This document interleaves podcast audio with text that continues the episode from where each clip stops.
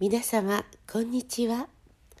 柴田久美子のポッドキャスト「優しく優しく優しく」日々の暮らしの中に優しさをお届けいたします。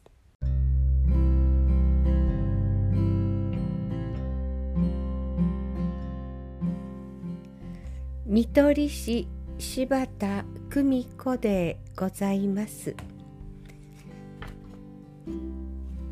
残された名ひろみの感想文より A 六助著二度目の大往生を読んでいただきますの気持ち。この言葉を聞いた時いただきます。ごちそうさまでしたという言葉はなんと素晴らしい言葉なのだろうと思いました。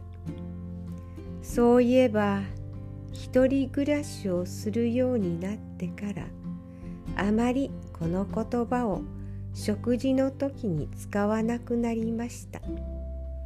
これは私にとってとても不幸なことです。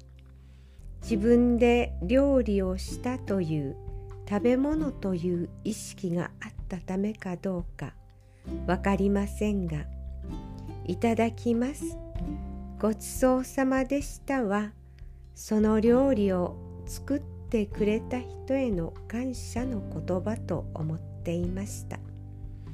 しかし実際はその食べ物自身の命とその食べ物へ関わったすべての人農家の人湯煎の人売る人もちろん料理をする人もそのたくさんの方に感謝する言葉だったのです。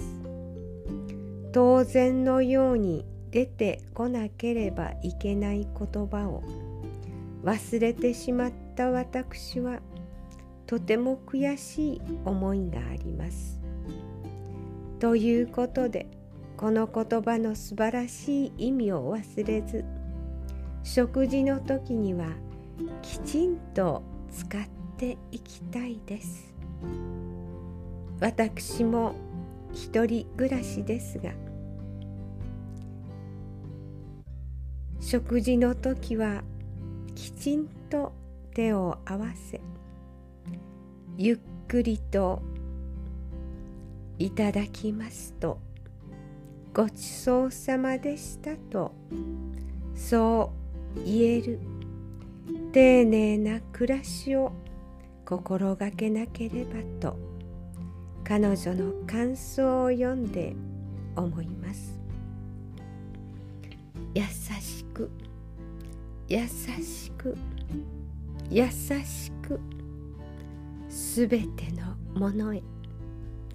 どうぞ皆様素敵な時間を積み重ねてくださいませ。